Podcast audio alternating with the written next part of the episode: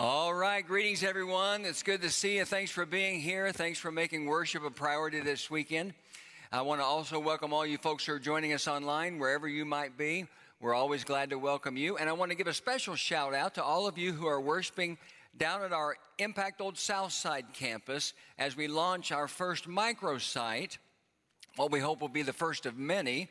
Um, a microsite church is another ministry of Mount Pleasant Christian Church. It's our effort to make sure that everyone knows that you can have church anywhere in this day and age. You can have church anywhere. So we welcome all of you.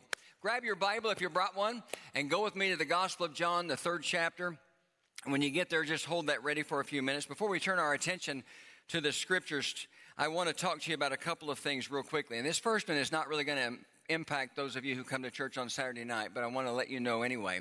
Beginning on the first weekend of November, November 6th and 7th, we're going to be changing our service times, our Sunday morning service times from 9.15 and 11 o'clock simply to 9 o'clock and 10.45. I know it's not a huge change, but uh, everybody needs to know about that. Uh, basically, we're, we're getting to the place where our, our first service on Sunday is getting pretty full, and uh, our second service on Sunday has a lot of room, and we want to try to encourage some people maybe to go to the second service. The second thing I want to mention to you uh, before we begin our message is this. Uh, recently, Johnette Cruz, who many of you know, uh, has uh, been a part of our church staff for a long, long time, made the decision to leave her position here at Mount Pleasant and pursue a new uh, career opportunity. Uh, she served uh, here for eight and a half years. She was the face of our church in many ways, the face of all of our announcements, uh, our MPTV announcements, and all kinds of things like that. And I just wanted to uh, publicly thank her for her time and her service. I'm someone who really values loyalty. And uh, I'm deeply appreciative of Johnette's service and her loyalty over the last eight and a half years. So if you ever have a chance to see her, uh, just tell her thank you for all of her service. All right, as you just heard from Mike Sheely, we're going to begin a new three week sermon series this weekend called Stories You Thought You Knew. In the coming weeks, we're going to be looking at the familiar stories of David and Goliath. Uh, Daniel and the lion's den. But we're going to kick it off this weekend by talking about the story of Jesus and Nicodemus in John chapter 3. Now, granted, this may not be as familiar a story as the others I just mentioned, but I love this story, and it's in this story where we find what are arguably the most familiar words in all the Bible. I'm talking about John 3:16. I'll put that verse up on the screen. Let's read it together. Let me hear your voices. Here we go. For God so loved the world that he gave his one and only son that whoever believes in him shall not perish but have eternal life. That's John 3:16 from my New International Version Bible this weekend. I love that verse and I love this story of Jesus and Nicodemus. You may or may not be familiar with the name Francis Schaeffer. He was an American theologian, he was a philosopher, he was an author, and he was a Presbyterian minister. One of the things Schaeffer is most well known for is the founding of a retreat center in Switzerland called L'Abri. L'Abri is the French word for shelter. L'Abri was a place where seekers would come and spend time. And while they were there, they could explore their questions related to matters of truth, related to matters of faith, related to matters of religion. Was a place where they could, for example, examine the claims of Christ in light of the different arguments and the different objections that always surround the claims of Christ. And the basic attitude that Francis Schaeffer established at L'Abri was that honest questions are good because the Christian faith is strong enough to stand in the face of any challenge. Just a couple of years ago, about this same time of year, we did a series called Room for Doubt. I don't know if you remember that or not. We even kicked off the series with a very special guest speaker, a man named Mark Mittelberg, who is one of the leading Christian apologists in the U.S. A Christian apologist is someone who defends the truth of Christianity. And one of the things we wanted to accomplish with that series is to establish the truth that it's okay to have questions when it comes to the Christian faith. It's even okay to have doubts when it comes to the Christian faith. It's okay to bring your questions and your doubts to church. That's what we wanted to try to communicate with that series. One of the things we wanted to communicate with that series. One of Mark Mittelberg's best friends is Lee Strobel, who is also a leading Christian apologist in the U.S. And just a year before Room from Doubt, many of you will remember that we welcomed Lee into one of our weekend services when we rolled out our One Life series. If you know Lee's story, you know that he was an avowed atheist his entire life, but when his wife became a Christian, he set out on a journey to prove that Christianity was false. But after two years of investigating the claims of Christianity, he was overwhelmed by the truth and he himself became a Christian.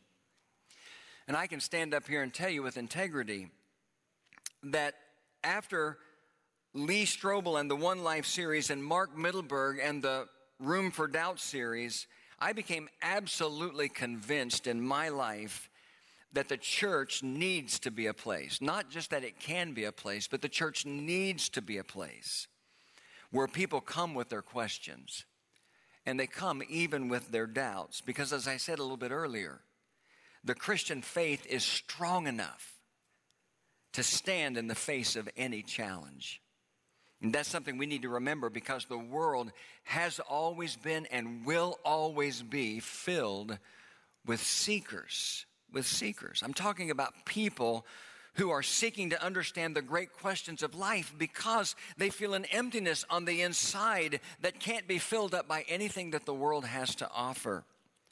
We need to open our arms and our hearts and our church to people just like that. Maybe that describes some of you who are here in this service. Maybe it describes some of you who are joining us online today. I want you to know, if it does, that you're welcome here. You are. And you're welcome here for uh, a couple of reasons. First, because we want to love you and we want to accept you. And second, because we want to do the best we can to answer the questions that you have. And I feel that way because, well, I feel that way for many different reasons, but one of the reason, one of the, the reasons is because of the example that Jesus sets for us in our story in John chapter 3 when it came to a man named Nicodemus. So, if you've got your Bibles open there to John chapter 3 and you're able, go ahead and stand with me for the reading of the scripture. I got my NIV Bible with me once again after a couple of weeks uh, in the New Living Translation. And I'm going to read John chapter 3 verses 1 through 18. You follow along as I read. Now, there was a man of the Pharisees named Nicodemus, a member of the Jewish ruling council. He came to Jesus at night and said, Rabbi, we know you are a teacher who has come from God, for no one could perform the miraculous signs you are doing if God were not with him. In reply, Jesus declared, I tell you the truth, no one can see the kingdom of God unless he is born again. How can a man be born when he is old? Nicodemus asked. Surely he cannot enter a second time into his mother's womb to be born. And Jesus answered, I tell you the truth, no one can enter the kingdom of God unless he is born of water and the Spirit. Flesh gives birth to flesh, but the Spirit, notice that the Spirit there is capitalized, but the Spirit gives birth to Spirit. You should not be surprised at my saying you must be born again. The wind blows wherever it pleases. You hear its sound, but you cannot tell where it comes from or where it is going. So it is with everyone born of the Spirit. How can this be? Nicodemus asked. You are Israel's teacher, said Jesus, and do you not understand these things? I tell you the truth. We speak of what we know and we testify to what we have seen, but still you people do not accept our testimony. I have spoken to you of earthly things, and you do not believe. How then will you believe if I speak of heavenly things? No one has ever gone into heaven except the one who came from heaven, the Son of Man. And just as Moses lifted up the snake in the desert, so the Son of Man must be lifted up that everyone who believes in him may have eternal life. For God so loved the world that he gave his one and only Son, that whoever believes in him shall not perish, but have eternal life. For God did not send his Son into the world to condemn the world, but to save the world through him. Whoever believes in him is not condemned, but whoever does not believe stands condemned already because he has not believed in the name of God's one and only Son. All right, there it is. You can be seated. We always pray that God would bless the reading and the hearing of His Word. What we have in the story of Nicodemus in John chapter 3 is the story of a seeker. A seeker. But Nicodemus wasn't just any seeker, he was a high ranking Jew who was a Pharisee and a member of what my NIV Bible calls the Jewish ruling council. Now, I don't have time in this service to give you a lot of explanation. So let me just say this Nicodemus was a really big deal when it came to the Jewish religious hierarchy because he was a member of something that was known as the Sanhedrin, which was basically the Supreme Court of ancient Israel. But here in our story, we see him coming to see Jesus by night.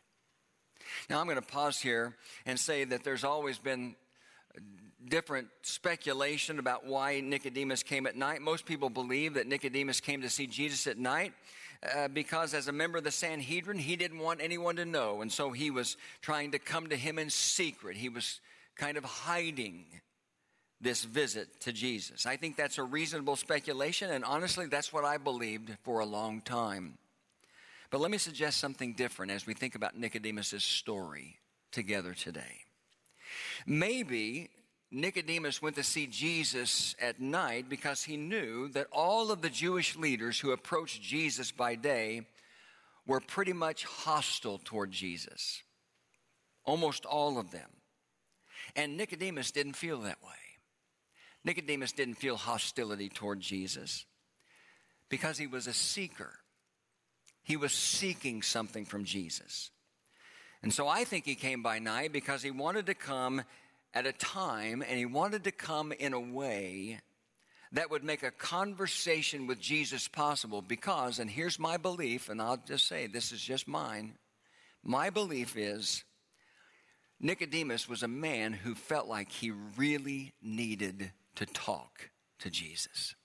You ever been there? You ever been at a point in your life where you felt like there was somebody that you really needed to talk to? I mean, more than anything else, you needed to find a way to get in front of that person so that you could have a conversation. I've been there.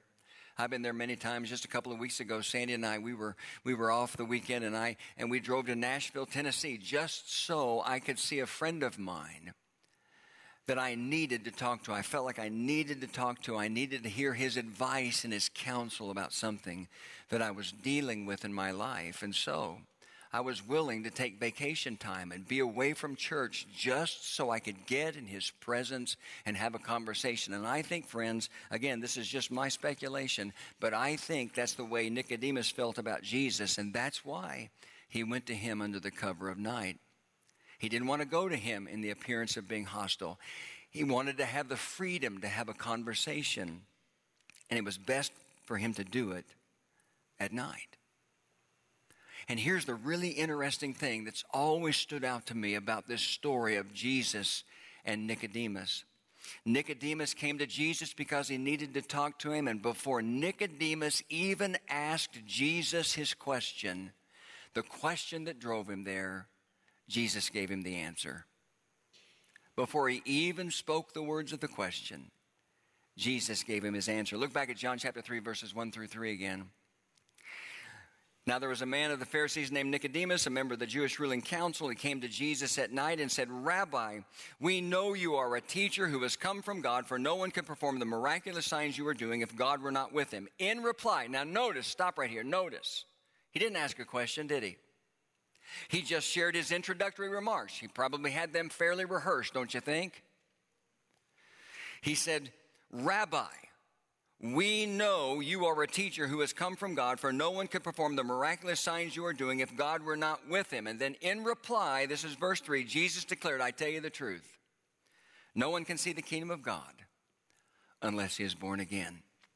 Now, you ought to write down in the margin of your Bible in John chapter 3 this one thing Jesus answered Nicodemus' question before he even asked.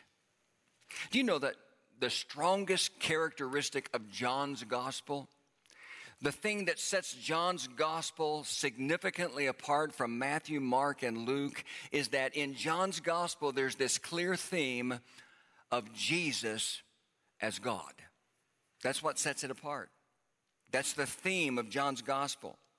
He doesn't present Jesus to us as a, an ordinary man. It doesn't present Jesus to us as an extraordinary man. It presents Jesus to us as God. Hold your place in John chapter 3, and you'll be able to do this quickly. Just turn one page to the left, probably, to John chapter 1. One page to the left to John chapter 1. John's gospel is different from Matthew, Mark, and Luke's also in that it begins with a prologue, a prologue, and that's found in the first uh, 18 verses. If you go to John chapter 1, verses 1 and 2, this is what you read. This is how John's gospel begins. In the beginning was the Word, and the Word was with God, and the Word was God. He was with God in the beginning. You ought to put your finger on the word word in those two verses. You notice that it's capitalized in your Bibles? In the beginning was the Word, and the Word was with God, and the Word was God. In the, in the original language of the New Testament, that word for word is the Greek word logos, L O G O S. You can see it on the screen. And you know what? It wasn't a dramatic word in the Greek language, it was a pretty ordinary word, in fact. It was a word that basically meant word, just like it's translated here, or speech. Here's how I think about it whenever I read it I think of the word communication. The word logos basically means communication. And this is the word John, writing under the inspiration of the Holy Spirit, chooses to use when he wants to describe Jesus. Again, you notice that the word word is capitalized. In the beginning was the Word, and the Word was with God, and the Word was God. That's what he says. He's describing Jesus. And so John is saying that Jesus, who is with God from the beginning of time, came into the world as the communication of God. That's the essence of what he's saying there. He continues to talk about Jesus as the Word as we go down the chapter. Scroll down from where we were in verses 1 and 2 to verse 14, John chapter 1 and verse 14. As he continues to talk about Jesus, as he continues to talk about the Word, which is Jesus, he says, The Word became flesh and blood and made his dwelling among us. Now, I want to stop right there for a moment. Uh, this was Love Your Neighbor weekend. I think you heard about that in MPTV, and I visited all the different sites where people were working, and it was a great, great experience today our impact sites. If you've never been there, they're, they're just, it's a unique multi site model of our ministry. We have other church families around the city of Indianapolis. They don't use the Mount Pleasant name because they're in Indianapolis, they're not in Greenwood. And we call them impact sites. We have Impact Christian Church Old Southside, Impact Christian Church Fairfax, and Impact Christian Church Bethany. And when we think about our impact ministries, or when I was thinking about our impact ministries, the, the, I chose this verse, the first part of John chapter 1 and verse 14, as the verse for our impact ministries, but I chose it the way it reads in the message, which is a paraphrase of the New Testament. Here in my NIV Bible, it says, The Word became flesh and blood and made his dwelling among us. That's the reality of Jesus coming into the world. But in the message paraphrase, it says, The Word became flesh and blood and moved into the neighborhood. And that's what we've done with our impact campuses We've identified different neighborhoods and we've moved into those neighborhoods to make an impact, a spiritual impact in those neighborhoods. And so I'm so appreciative of everyone who put that together and who volunteered today. I know you got the greatest blessing. But John continues to talk about Jesus here in verse 14. The Word became flesh and blood and made his dwelling among us. And then he says, We have seen his glory, the glory of the one and only who came from the Father, full of grace and truth. And so, what John's gospel is telling us right from the beginning, and this is the theme of John's gospel all throughout the book, is that Jesus was no ordinary man. When he was in the world, he was literally God in human flesh. Now, as we think about that truth, we go back to John chapter 3 in our story. And as God in human flesh, Jesus knew the question that drove Nicodemus to come and see him that night under the cover of darkness. And so, before Nicodemus is ever able to even articulate the question, Jesus basically looks at him and he says this. If I were to put in my own words, he looks at him and says, I know something's missing from your life. Here's what you need to know no one can see the kingdom of God unless he is born again. And that's how the conversation began. And in this setting, when Jesus talked about the kingdom of God, he was basically saying no one can be right with God. He was basically saying no one can be saved because being right with God is the fundamental meaning of salvation. Salvation allows us to be right with God.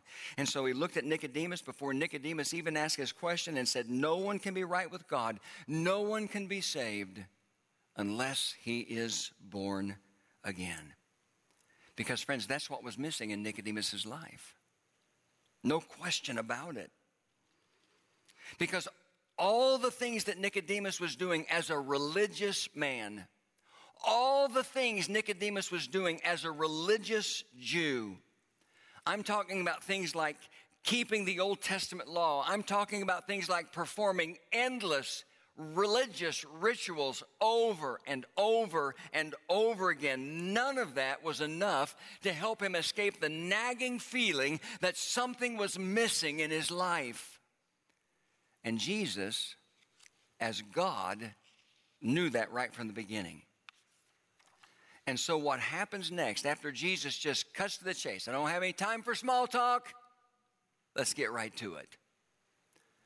After that, what happens next is Jesus and Nicodemus have a conversation. And in that conversation, Jesus tells Nicodemus three things that every single person needs to know and understand in order to be right with God, in order to be saved, in order to fill up and satisfy the yearning of your heart that God put there when He created you. I'm going to explain each one of them with a single word. If you're someone who likes to take notes, here's the first word it's the word spiritual. Write that down somewhere. It's the word spiritual. And here's what I mean by that. Through the course of this conversation, everybody look up here for a moment. I'm not going to go verse by verse through these 18 verses. That's not my point today, and I'm not going to. I'm not going to uh, get uh, sidetracked by some of the different arguments that can come from these verses about certain meanings. I'm just going to cut right to the chase and I'm going to talk to you about what everyone needs to know in order to be saved, what everyone needs to know in order to be right with God. That's the basic fundamental meaning of this story. And the first thing Jesus tells uh, Nicodemus that he needs to know can be captured by this word spiritual because here's the thing that Jesus is saying no matter who you are, no matter who you are, being right with God, again, that's the fundamental meaning of salvation. Being right with God, first and foremost, is a spiritual event. It's a spiritual event. I'm going to go back to John chapter 3 and begin in verse 3 and read down through verse 6 again. Follow along.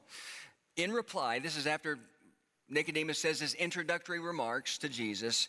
In reply, Jesus declared, I tell you the truth, no one can see the kingdom of God, no one can be right with God, no one can be saved unless he is born again.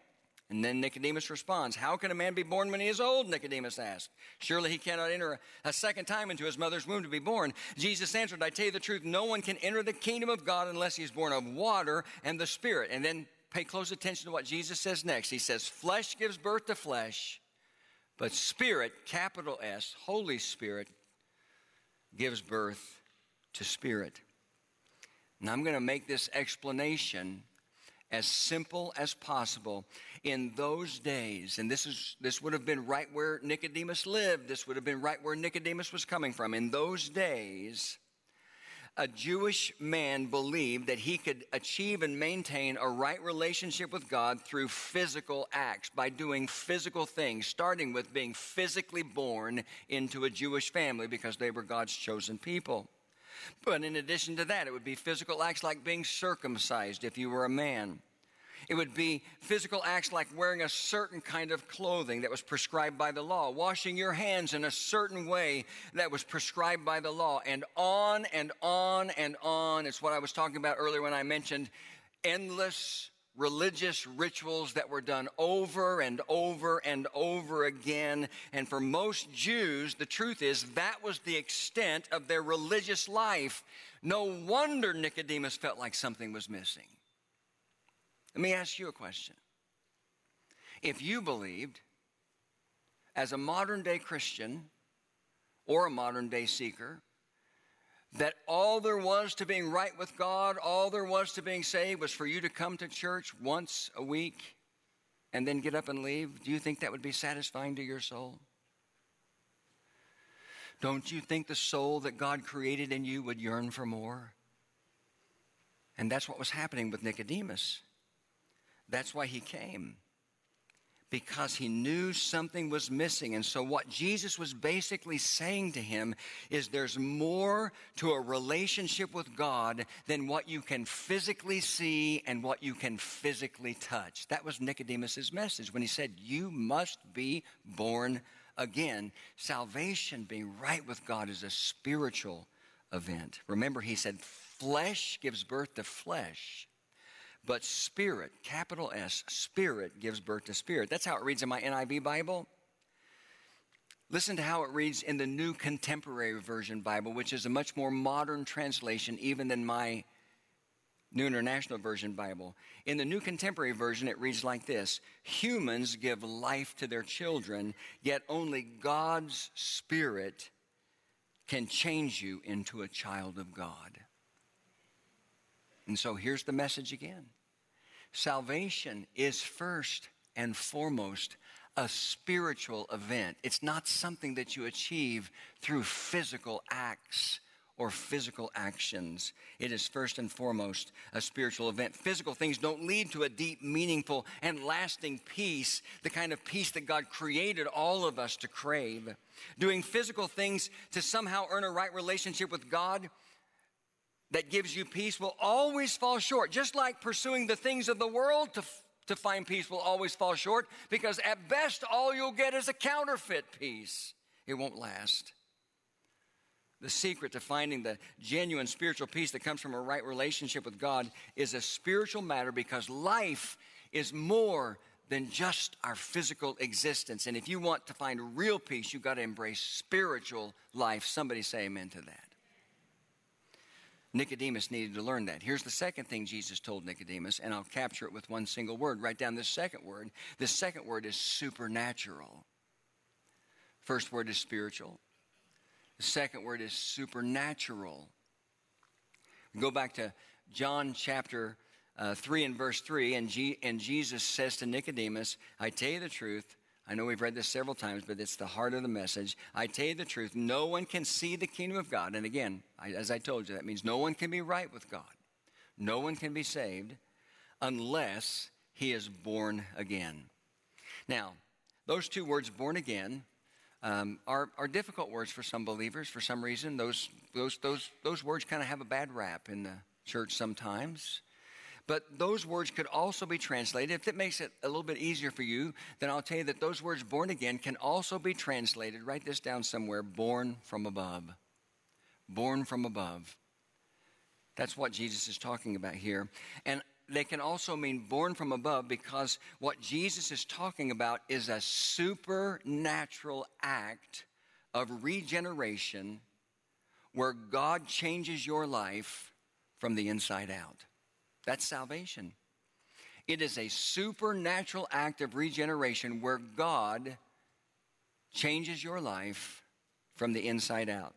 I'm going to hold my place in John chapter 3, and I'm going to turn to the right in my Bible until I get to the book of Ephesians. You can do that with me, or you can just stay right there because uh, I'm going to put all these verses up on the screen. But one of my favorite chapters in all of Paul's letters is Ephesians chapter 2. And as I look at Ephesians chapter 2, Paul is writing obviously to the believers in the church of Ephesus, and this is what he says in verse 1. He says, As for you, okay, he's getting really personal right now. He says, This is to you. Mount Pleasant family, this is to you. Impact family, this is to you. Pay attention. You were dead in your transgressions and sins. The word transgressions is just another word in the New Testament that is translated sin. It just has a different, a little bit of a different nuance. The basic word for sin means to miss the mark. The basic word for transgression means to miss your step. A little bit of a different nuance. We don't have time to talk about the difference right now. But he says, As for you, you were dead. This is the way you were before you became a believer. As for you, you were dead in your transgressions and sins. And then he went, goes on in verse 2 and says, In which you used to live when you followed the ways of this world and of the ruler of the kingdom of the air, the Spirit who is now at work in those who are disobedient. Of course, he's talking about the devil there. He says, in this really blunt and graphic description, this is the reality of life for anyone who is not a Christian. This, let me say it like this this is the reality of life in this world for anyone who tries to make it just totally on their own, based on their own merit. You're dead in your sins and your transgressions. And then, after he continues to describe that death in verse 3, and really, listen, the simplest way for us to understand what he means by death, you were dead, means you're separated from God. It's talking about a spiritual death obviously. Death is being separated from God. Let that sink in for a minute. And after talking about that a little bit more in verse 3, then he goes on and says this in Ephesians chapter 2 and verse 4. And these are some of the most glorious words in all the Bible. He says, But, everyone say, But, but. You ever, how, ever notice how but is really a, an important word in the English language? He says, But, because of his great love for us, God, who is rich in mercy, made us alive with Christ even when we were dead in our transgressions. And then he says, It is by grace you have been saved. What does that mean, friends? It means in a supernatural, everyone say supernatural, supernatural way, God creates spiritual life in us when we're spiritually dead. And while Paul doesn't specifically mention it in this particular text of Scripture, the Bible makes it clear in many other places that all of this happens as the result of what Jesus did when he came into the world and he died on the cross in our place. He died a substitutionary death. He took our punishment. He paid the price for our sin and our transgression so the need of God for justice with regard to sin and transgression could ultimately be satisfied. You've heard me talk about this so many times. You've, you've, if you've been here for any length of time, you've heard me do the, the, the record book of sin illustration. My hand represents me. This is my life. Uh, this book is not a Bible, it's a record book of every sin I've ever committed from the time I was old enough to be held accountable for my actions. You put that record book of sin on top of me, and you don't even see me anymore. You don't even see you anymore. All we see is the reality of sin. God in heaven looks down and He loves me with an everlasting love. He loves you with an everlasting love and created us to live in fellowship together, but we can't. Why? Because our, our sin, my sin, your sin, it separates us from God and a holy God. A holy God can't live in fellowship with sinful man. But because God didn't want it to be that way, He wanted to live in fellowship with us, this is what He did. He came down to the world in the person of Jesus because remember, Jesus was no ordinary man, He was God in human flesh and he went to the cross and died on the cross. And when he was on the cross, God, the, when God the Son was on the cross, God the Father took our sin, mine and yours, and he placed it on Jesus. From heaven, he punished him in our place for our sin, so that now, because of what Jesus has done, not anything that we could ever do, but what Jesus has done, there's nothing that has to stand between us and God. And this is a supernatural act, friends. A supernatural act. There's a supernatural element to our salvation. And that's what Jesus is telling Nicodemus as he sees the need of Nicodemus's heart. God in salvation creates spiritual life from death, and it's a supernatural act. Let me give you a third word. And the third word is this it's the word simple. Write that down somewhere. That brings us to the very heart of our story. And what I said earlier were arguably the most familiar words in all the Bible, John 3:16. Jesus' conversation with Nicodemus ultimately led to a simple explanation of how you experience the kingdom of God, how you experience a right relationship with God, how you experience salvation, how you find the peace in your life that Nicodemus was seeking. In John 3:16 Jesus says for God so loved the world that he gave his one and only son that whoever believes in him shall not perish but have eternal life. Let me ask you a question. Can it be any simpler than that? It can't be any simpler than that. The key to spiritual life is to believe in Jesus. I don't mean you simply believe intellectually that Jesus lived 2,000 years ago. I mean, you put your faith and your trust in the truth that because Jesus was no ordinary man when he came into the world and died on the cross for your sin and mine, his death was enough to satisfy God's need for justice with regard to sin. And because he rose from the dead and returned back to his heavenly position of glory by virtue of believing in him, trusting in him, putting your faith in him, you can have your sin forgiven and have the supernatural experience of being made new. Some of our, our favorite words in the Bible are these words right here from 2 Corinthians chapter 5, 17, where Paul writes and says, Therefore, if anyone is in Christ, he is a new creation. And then he goes on to say, The old is gone, the new has come. In Christ is, is, is, is what happens when we're saved. We become people who are moved from in our sin to people who are in Christ. That's a good way to describe salvation. But the word in this verse that stands out to me the most has always been the word new. Therefore, if anyone is in Christ, he is a new creation. The old is gone, the new has come. In the original language of the New Testament, that word new is the Greek word kainos. We've talked about this before, but it's been a while. There are multiple words in the Greek language that can be translated new, but in this particular verse, as Paul wrote, again, under the inspiration of the Holy Spirit, he chose the word kainos to describe this reality of salvation, making you a new creation. And here's what's significant about the word kainos it doesn't mean new in the sense of time, it means new in the sense of quality. It means a new kind. It means new in the sense of unprecedented. And so here's what Paul is telling us in 2 Corinthians 5:17 and here's what Jesus wanted Nicodemus to understand in John chapter 3. When you believe in Jesus, when you put your faith in him, you get a new kind of life that is unprecedented in that it becomes, in that moment, completely forgiven and completely clean. And that's that supernatural work of God that I was talking about just a moment ago. You don't, when you become a Christian, you don't get this blessing of having the, the clock rewound and you go back from the beginning so you can try to live your life and not make the same mistakes you made over again. Aren't you glad? I don't want to do that. You want to do that? We probably all have things in our lives that if we had the opportunity to do them again, we would do something different. But I don't want to go back from the beginning and go through this all again, do you? No way. It's okay, you don't have to. Because this is not being new in the sense of time.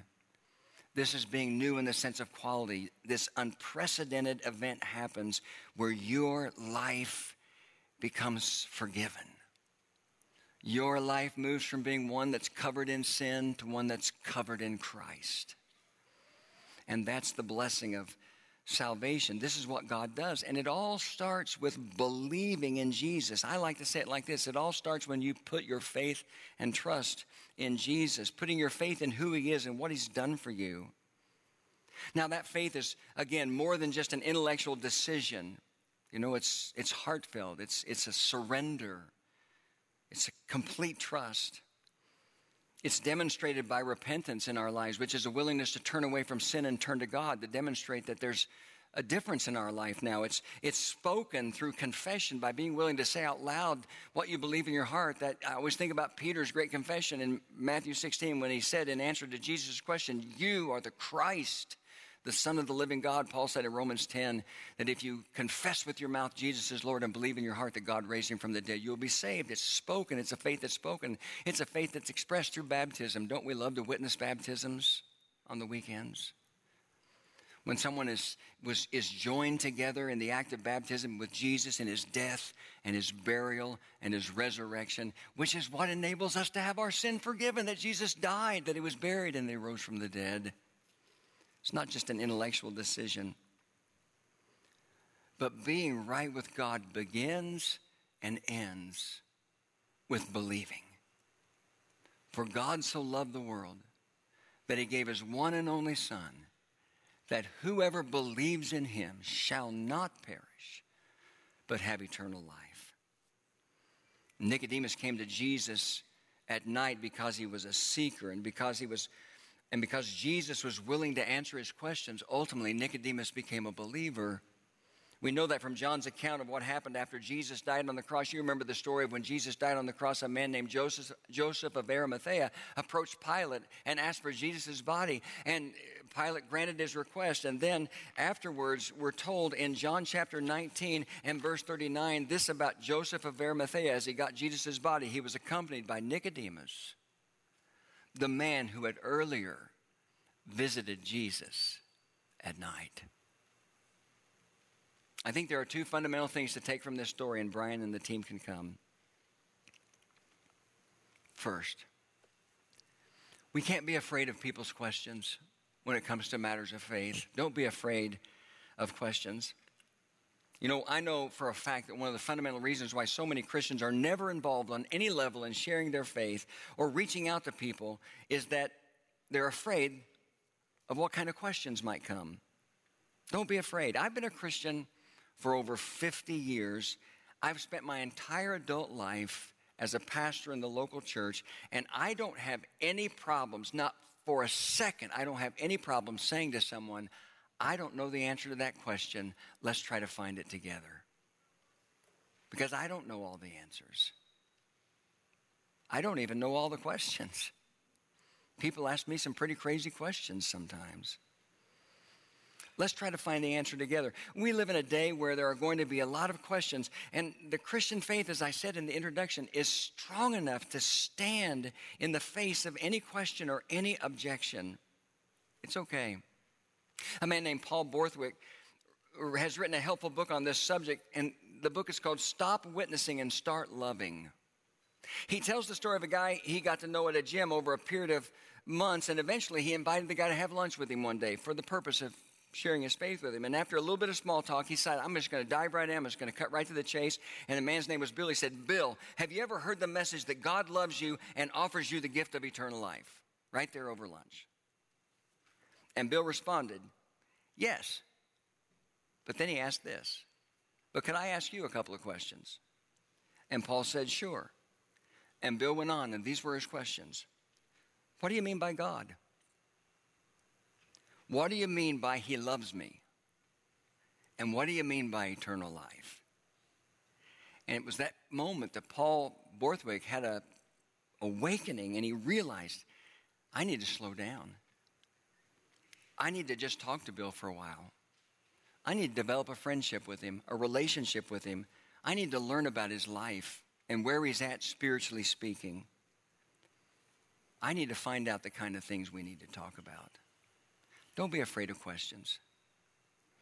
Don't be afraid of questions, even if they're questions that you don't know the answer to. God is big enough to handle the questions that people bring. The second thing that really stands out to me from this message is that we can't ever, for even a second, forget that Jesus is the only answer for the deepest needs of the human heart. I want you to pray with me. Thank you, Lord, for our time together in the Word, and I pray that you would really uh, speak to our hearts, guide and direct our, our lives, and challenge us tonight, God. Challenge us uh, to follow the example of Jesus. Help us to be a church that welcomes people who have questions and people who have doubt so that we can love them, we can get to know them better, we can learn how to answer those questions, we can pray, and that you can guide and direct us. Help us to be a church where people who are seeking are drawn to find the answers that their hearts long for. We love you and we thank you so much for the salvation we have. We pray this in Jesus' name. Amen. Let's stand together and sing before we're dismissed.